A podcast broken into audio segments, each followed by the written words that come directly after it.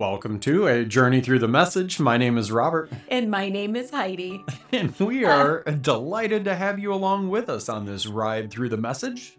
Always, this is always a high point of my day. If you are just joining us for the first time, or maybe you've been here since the beginning, thank you for choosing us and just joining along on this journey through the message.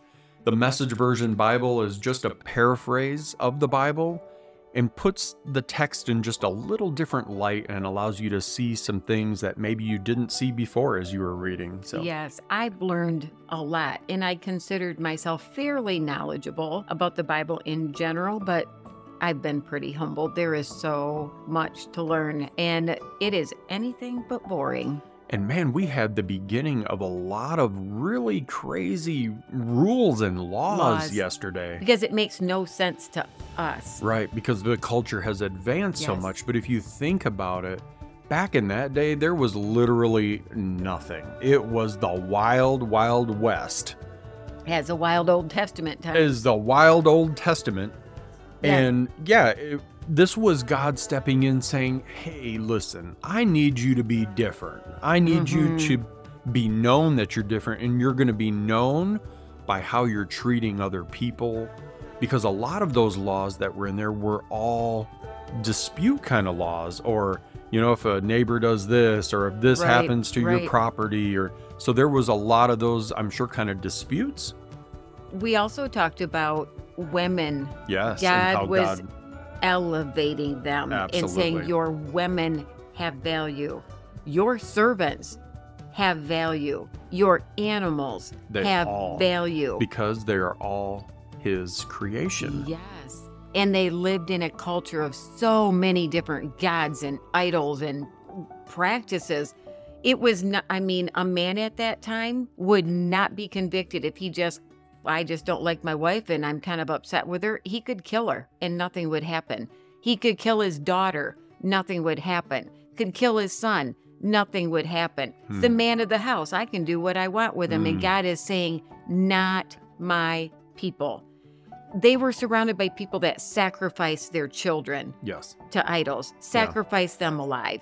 And God is saying, absolutely not. I created them with value, and even the lowliest, there are rules that govern the treatment of them. And it may cost you dearly if Hmm. you just decide, well, it's mine and I can do what I want with it, including to animals. But don't be an ox and go goring anybody because people get to chuck stones at you until you're dead. That one I'm not quite sure about, but I mean, what did they do? Like tie the oxen up so that it couldn't move? Because I'm if I'm an oxen and you start throwing stones at me, yeah, I'm gonna start kicking somebody. I'm going to be or, pawing the ground. Right. I'm going to be snorting and Yeah, shaking my head happen. and get ready because it's going to look like we just went to Spain and did some running with the bulls. I just, So, Father God, thanks for making order out of life. Thanks for bringing order into Mm. What we call this life. You looked down and you saw this chaos and you said, I love my people so much, I want to give them some order. yes. And so, thank you for giving us these laws, these rules, this instruction, because it shows at the end of the day, even though we may not understand mm-hmm. some of them in our context, it shows that at that time you cared about your people. And that part of you has not changed. You continue to care about us, you continue to look out for us and build us up, and you continue to elevate us. So, Thank you for just being this presence in our life. Thank you for being here in this reading today. And uh, just reach out to whoever needs it right now with just a little dose of encouragement. Yes, and help us to understand that the rules you have given us are because of your endless love for us. Mm, They are not here to stifle us, to make us miserable, to cause us harm. Nothing of the sort. It is the absolute opposite. God wants the very, very best for you, and He wants you to live your happiest, most joyful life. Don't chafe against the rules that Mm. God has. Think of it as that is God's love. He's given us the rule book. Help us to just joyfully accept that and see it for the love that it is. So, Father God, just invade our hearts and minds as we read today. Be present with us. And uh, Yes. we ask this all in your holy name. I pray. Amen. Amen. All right, wife.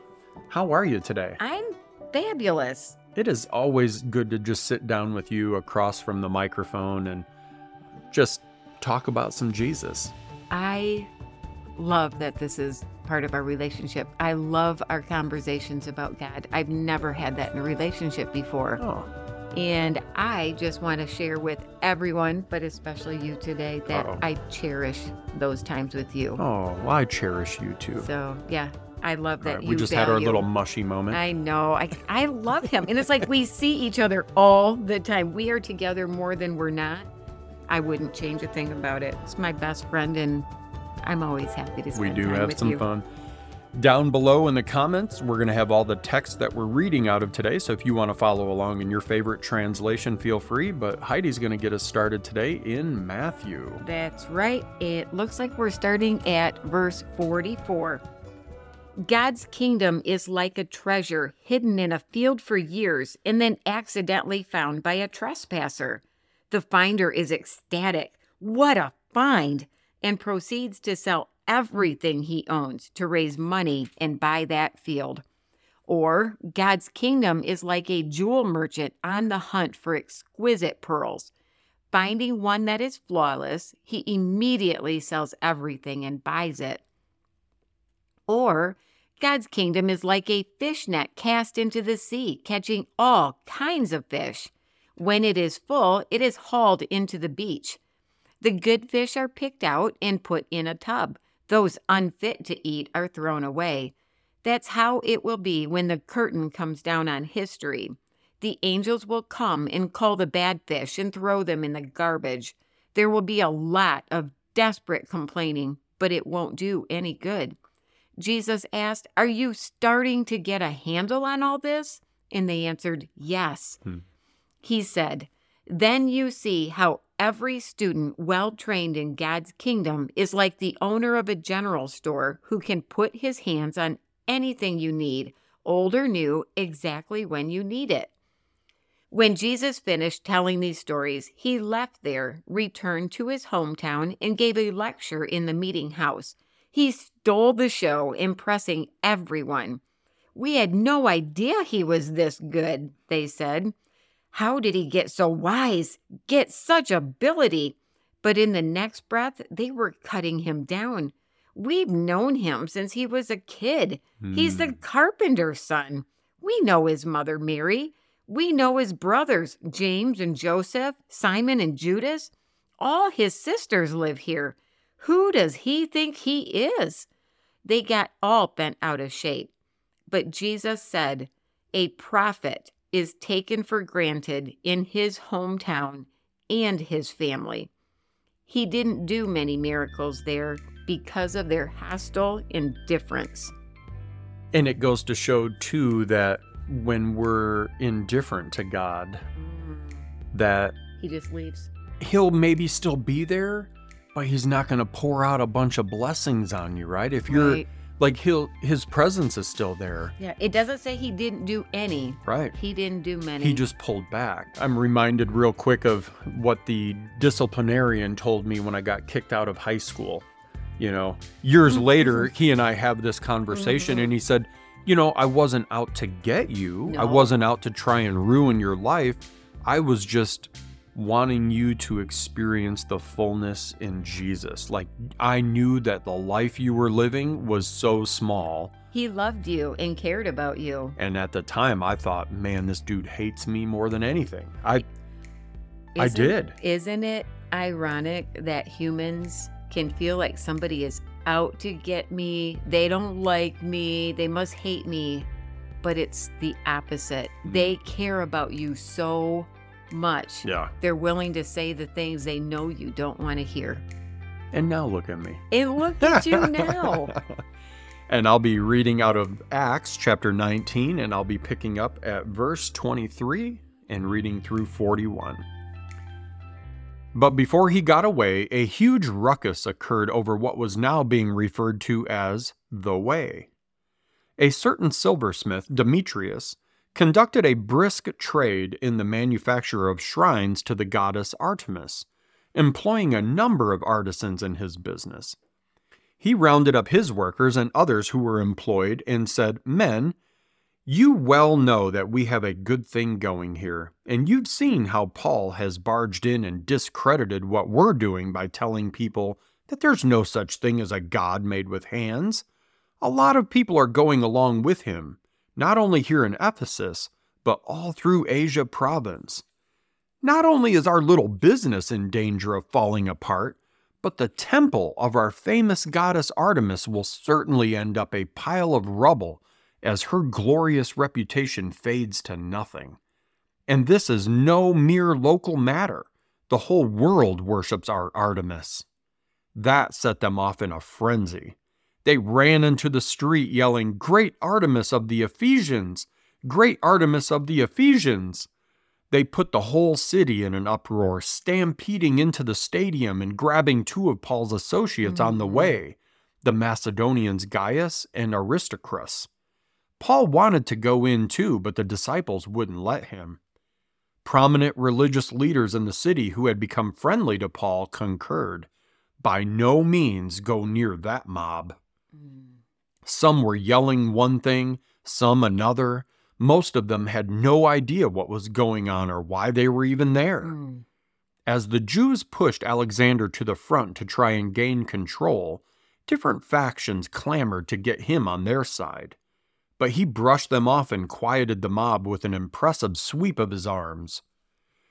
But the moment he opened his mouth and they knew he was a Jew, they shouted him down Great Artemis of the Ephesians, Great Artemis of the Ephesians, on and on and on for over two hours. Oh, Finally, the town clerk got the mob quieted down and said, Fellow citizens, is there anyone anywhere who doesn't know that our dear city Ephesus is protector of glorious Artemis and her sacred stone image that fell straight out of heaven?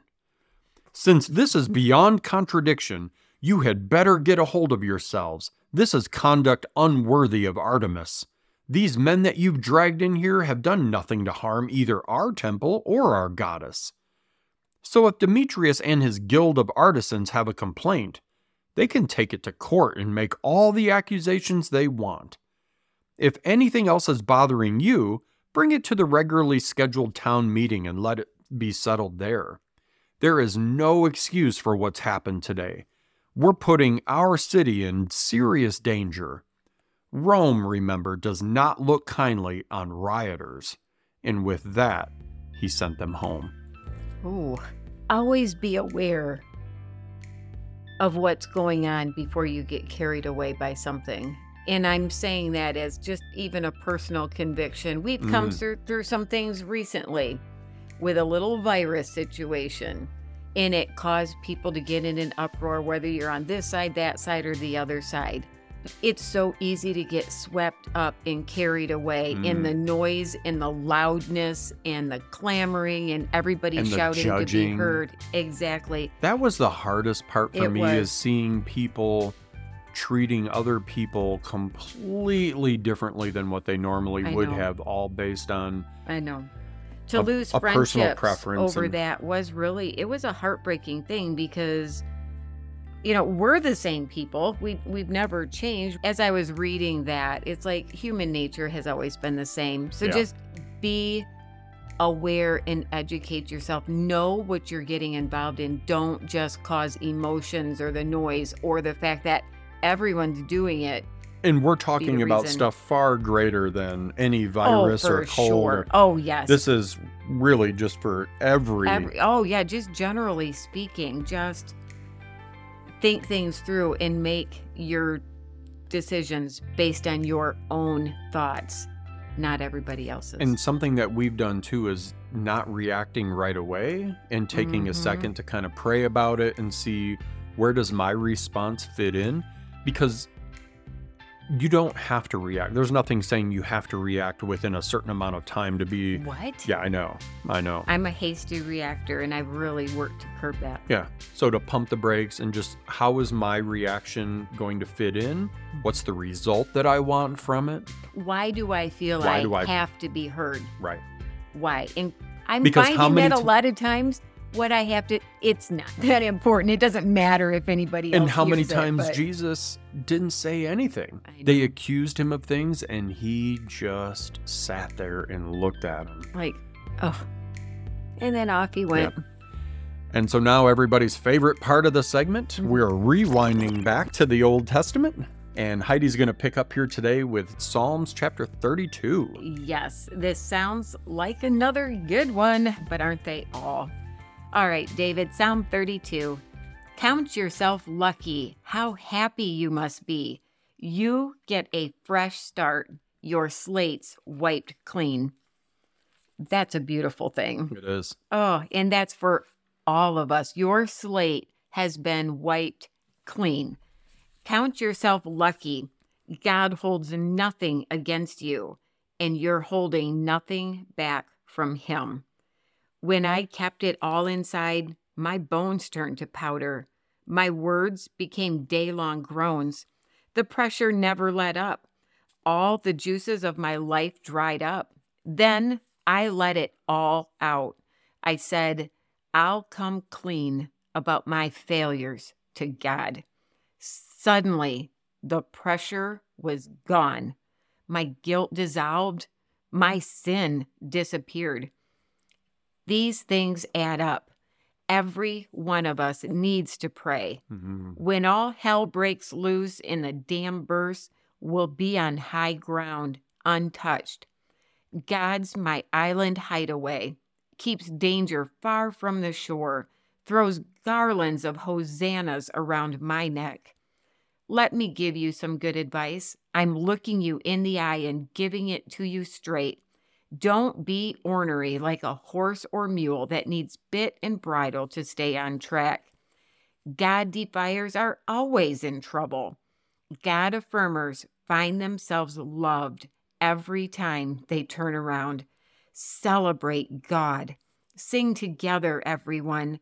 All you honest hearts, raise the roof. Raise the roof. Oh, this is What a good celebration. a good one and so true. I'm going to read just real quickly. Verse 5. yeah. Then I let it all out. I said, I'll come clean about my failures to God. And then this suddenly the pressure was gone. Thank you, Jesus. My guilt dissolved, my sin disappeared.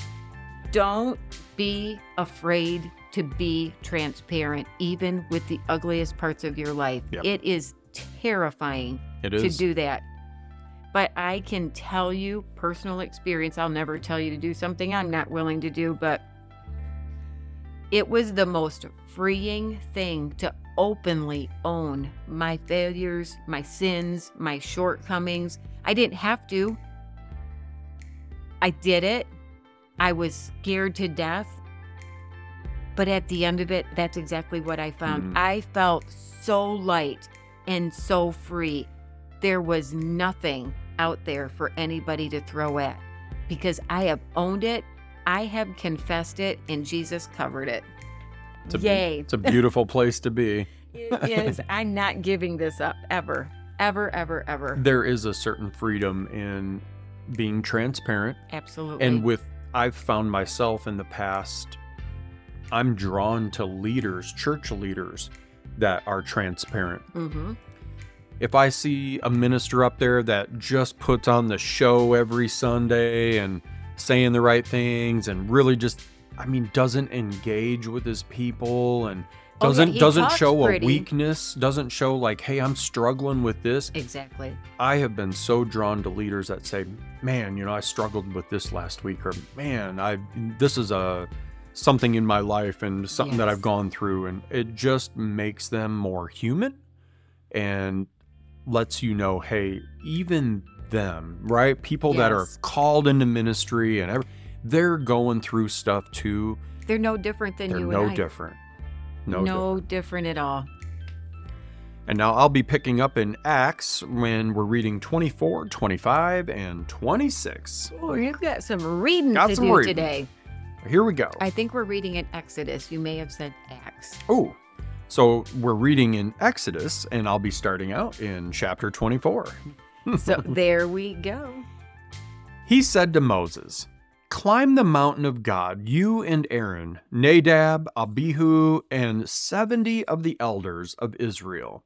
They will worship from a distance. Only Moses will approach God. The rest are not to come close, and the people are not to climb the mountain at all. So Moses went to the people and told them everything that God had said, all the rules and regulations. They all answered in unison, Everything God said, we will do. Then Moses wrote it all down, everything God had said. He got up early the next morning and built an altar at the foot of the mountain, using 12 pillar stones for the 12 tribes of Israel. And then he directed young Israelite men to offer whole burnt offerings and sacrifice peace offerings of bulls. Moses took half of the blood and put it in bowls, and the other half he threw against the altar.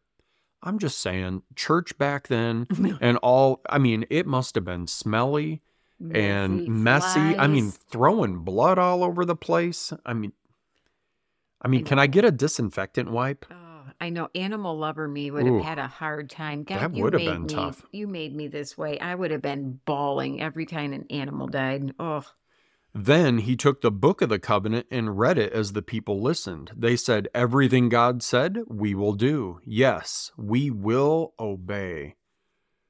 Moses took the rest of the blood and threw it out over the people, saying, This is the blood of the covenant which God has made with you.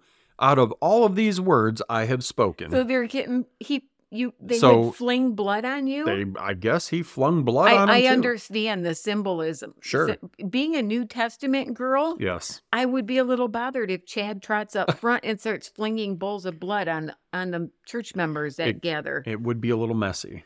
Visitors may May- not want to come It- back. it might be hard to get somebody to come back the next week. or it might attract people that are really into some odd things, but Then they climbed the mountain, Moses and Aaron, Nadab and Abihu, and seventy of the elders of Israel, and saw the God of Israel. He was standing on a pavement of something like sapphires, pure, clear sky blue. He didn't hurt these pillar leaders of the Israelites. They saw God, and they ate and drank. God said to Moses, Climb higher up the mountain and wait there for me. I'll give you tablets of stone, the teachings and commandments that I've written to instruct them. So Moses got up, accompanied by Joshua, his aide, and Moses climbed up the mountain of God. they were old at this time because he This was in his 80s when he what, got so about sent 130? to Egypt, and they've been out here how long? 40 some years. Yeah, so he was at least 120. He told the elders of Israel, Wait for us here until we return to you. You have Aaron and Hur with you. If there are any problems, go to them. Then Moses climbed the mountain. The cloud covered the mountain. The glory of God settled over Mount Sinai. The cloud covered it for six days. On the seventh day, he called out of the cloud to Moses. In the view of the Israelites below, the glory of God looked like a raging fire at the top of the Mm. mountain. Moses entered the middle of the cloud and climbed the mountain. Moses was on the mountain for 40 days and 40 nights. Oh, that's right. That's right. I'd forgotten that it was that long. God spoke to Moses Tell the Israelites that they are to set aside offerings for me.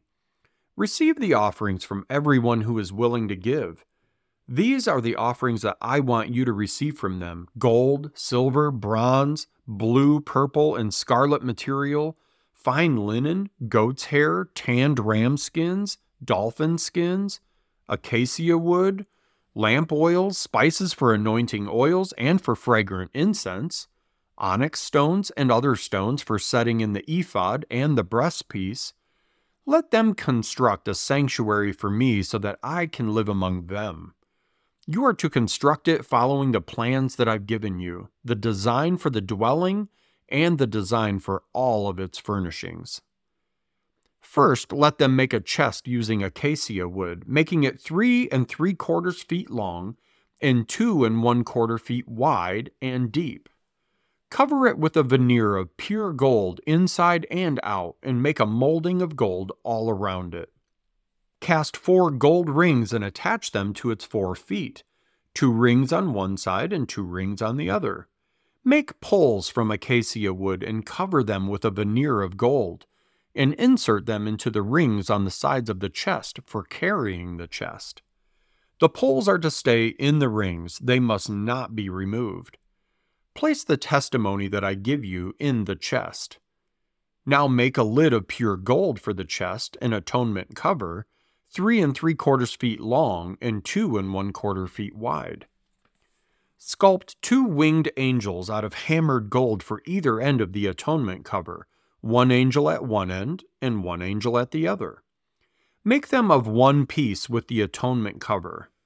Make the angels with their wings spread, hovering over the atonement cover, facing one another but looking down on it. Set the atonement cover as a lid over the chest and place in the chest the testimony that I will give you. I will meet with you at set times and speak with you from above the atonement cover and from between the angel figures that are on it, speaking the commands that I have for the Israelites. Next, make a table from acacia wood.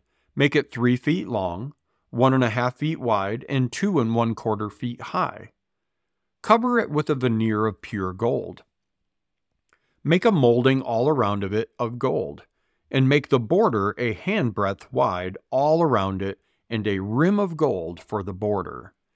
Make four rings of gold and attach the rings to the four legs parallel to the tabletop. They will serve as holders for the poles used to carry the table. Make the poles of acacia wood and cover them with a veneer of gold. They will be used to carry the table.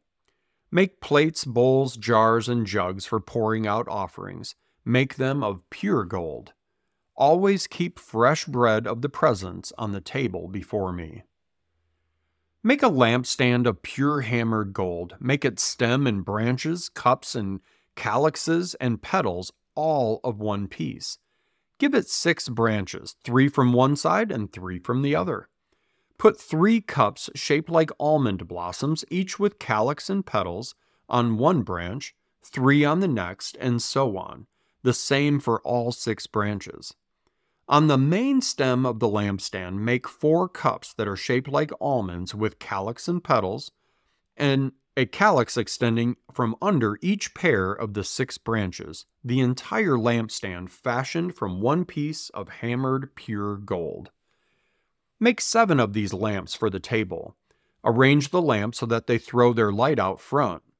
Make the candle snuffers and trays out of pure gold. Use a 75 pound brick of pure gold to make the oh. lampstand and its accessories. Study the design that you were given on the mountain and make everything accordingly. 75 wow. pounds. Like, how prevalent was gold back in this day? I mean, is it like. Wowzers. Make the dwelling itself from 10 panels of tapestry woven from fine twisted linen blue and purple and scarlet material, with an angel cherubim design. A skilled craftsman should do it. The panels of tapestry are each to be 46 feet long and 6 feet wide. Join five of the panels together and then the other five together. Make loops of blue along the edge of the outside panel of the first set and the same on the outside panel of the second set. Make 50 loops on each panel and then make 50 gold clasps and join the tapestries together so that the dwelling is one whole. Next, make the tapestries of goat hair for a tent that will cover the dwelling. Make 11 panels of these tapestries. The length of each panel will be 45 feet long and 6 feet wide. Join five of the panels together and then the other six. Fold the sixth panel double at the front of the tent, and now make 50 loops along the edge of the end panel and 50 loops along the edge of the joining panel. Make 50 clasps of bronze and connect the clasps with the loops, bringing the tent together. Hanging half of the overlap and the tapestry panels over the rear of the dwelling, the 18 inches of overlap on either side will cover the sides of the tent. Finally, make a covering of the tapestries of tanned ram skins dyed red, and over that a covering of dolphin skins. Frame the dwelling with planks of acacia wood, each section of frame 15 feet long and two and one quarter feet wide, with two pegs for securing them. Make all the frames identical. 20 frames for the south side with 40 silver sockets to receive the two pegs from each of the 20 frames. The same construction on the north side of the dwelling. For the rear of the dwelling, which faces west, make six frames with two additional frames for the rear corners. Both of the two corner frames need to be double in thickness from top to bottom and fit into a single ring, eight frames altogether with 16 sockets of silver two under each frame. Now make crossbars of acacia wood, five for the frames on one side of the dwelling, five for the other side, and five for the back side facing west. The center crossbar runs from end to end halfway up the frames. Cover the frames with a veneer of gold and make gold rings to hold the crossbars. And cover the crossbars with a veneer of gold. Then put the dwelling together following the design that you were shown on the mountain. Make a curtain of blue, purple, and scarlet material and fine twisted linen. Have a design of angel cherubim woven into it by a skilled craftsman. Fasten it with gold hooks to four posts of acacia wood covered with a veneer of gold, set on four silver bases. And after hanging the curtain from the clasps, bring the chest of the testimony in behind the curtain. The curtain will separate the holy place from the holy of holies. Now place the atonement covered lid on the chest of the testimony in the holy of holies. Place the table on the lampstand outside the curtain, the lampstand on the south side of the dwelling, and the table opposite it on the north side. Make a screen for the door of the tent Weave it from blue, purple, and scarlet material and fine twisted linen. Frame the weaving with five poles of acacia wood covered with a veneer of gold, and make gold hooks to hang the weaving. Cast five bronze bases for the poles. And that's the end of chapter 26. Oh, those were some detailed, very specific. Do you know what the thought that I had while I was in there? I can't wait. I wonder if it's Oh, this mine. is so good. So, have you ever bought one of those tents from like some tent place, let's say oh. REI or whatever, and it's like this little tiny tent inside of this thing, and you're like, oh yeah, I'm gonna set this thing up. It should be super easy. And on the outside of the box, it says set up in 90 seconds. It's amazing. And then you like get it out and you're like, oh my goodness, I've got all of these pieces and parts, and I gotta take ring D and put it into this. I just I imagine Moses up there like he's getting downloaded all this information. Then he's like, wait a second, uh, did I have to put the one pole inside of the other hook or like? Let me check my Hold on, notes. yeah. Can I check the notes here again? well, I think of the people that had to make those tapestries or the curtains. Sure, 46 those are huge. long by six feet wide by hand. They're huge. They were woven yes. by hand and had a cherubim woven into it. 46 feet. But imagine what that looks like to see something 46 feet tall with this cherubim, and we're not talking Cupid. I mean, it had to have been a remarkably beautiful, astonishing thing to see in the wilderness. And maybe that's why just elaborate and beautiful and rich. And that's an awful lot of rules and a lot of That rings and tabs and woo. But it was putting people to work too. It was finding uh, what are your skills, and Right. people were now a part of the worship. And I think God was trying to teach them pay attention to the details. I mean, they had to really like, okay, now what exactly did God say? How does He want this to be? Pay attention to the details. There is a reason for it. And I'd love to study more about that to see if there's symbolism in any of the measurements or the sizes or or whatever it may be. I just would like to know more about that. Or maybe we just don't know. Those are God's building plans. There we may w- not know. We just guess. There was a little pause here about chapters 25 through 27. Oh, It says, A sanctuary is a place where we immerse ourselves in God. mhm. We, like the Israelites, gather there to listen to the reading of the scriptures from which we hear stories of God's search for us, His love for us, His embrace of us, and His covenant commitment to us.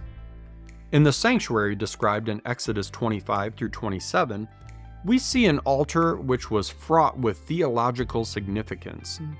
In our sanctuaries today, we see a cross which is also fraught with theological significance.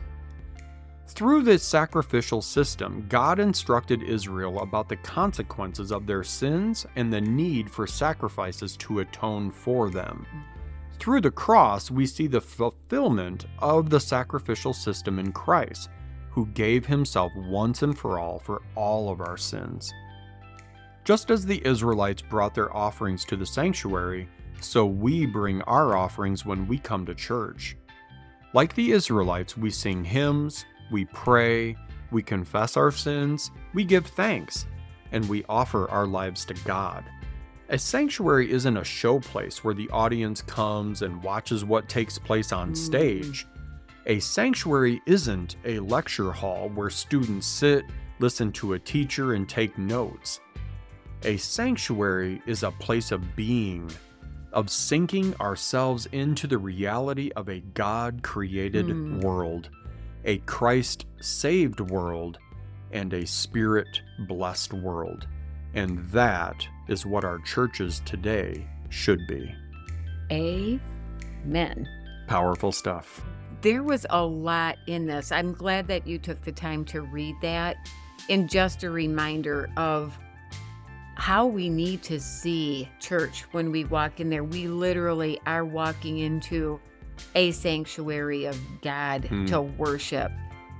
And again, I've had another lecture that talked about it, and God Himself will judge us if we're mindlessly saying the words and singing the songs. God expects us to be there, meaning everything that's coming out of our mouth. It's our worship to God. Hmm. God doesn't hear Mhm. empty and meaningless words and songs. It might sound beautiful, but if you are not understanding what you are saying in the words that you're using, God's not even hearing it. I think that's why I'm just brought to tears so much because for the first time when I sit in church, every word of every song is so deeply meaningful to Mhm. me. And it moves me to, as you see, literal tears. Yeah. I, I cry and have tears in church every time. And I loved what our pastor said last Sunday. Our pastor, he doesn't, he has emotion, he doesn't express it or show it. There's a lot of people like that, but he was in tears, visible tears, when he walked up and said he always knows when the Spirit is present around him because he says the tears just come. Mhm. And I like to believe that that's the reason for my being filled with the tears too. Why would I ever be embarrassed about those kind of tears? They're from God Himself. They are. Yay, God. And it's tears of almost a thank you, Lord, for what Oh. you've done for me. It's overwhelming to me. Yeah. It's real in my life in a way that it never has been before. It took me 54, almost 55 years to get there. And I'm so glad to be here. And we are so glad that you are on this journey with us. Yes. These readings, I mean, they're really for us just as much as they might be for one of you out there. Right. if nobody was listening, We'd we still would do still do this because we are getting something out of this for ourselves. And it is our prayer that something that we say every time we turn the microphone on and turn the computer on, something that we say through us Mhm. blesses someone out there. No matter when it is, it could be today and it could be a year from now, but we know. hope that that blessing is there for you. So I, here I am. Here's another challenge for you. If you have a spouse, a significant other, a dear friend, a family member, I'm going to challenge you. See if you can set a time to get together and read God's word together. Talk about it. Have conversation about it. Just throw your questions out there, see their viewpoints, and learn and grow from each other. It is remarkable what happens when you just talk about God. And as I've said before, that is what theology is. You don't need fancy Hmm. college words. Theology is literally conversations about God. Go have yourself some. And what better way to learn about God than in His Yes. Word, right? Mhm. So, friends, thank you so much for being on this journey through the message with us today. We look forward to seeing you next time. And until then, just be blessed and be encouraged. And we look forward to seeing you soon. Can't wait to have you back and bring some friends with you. Bye.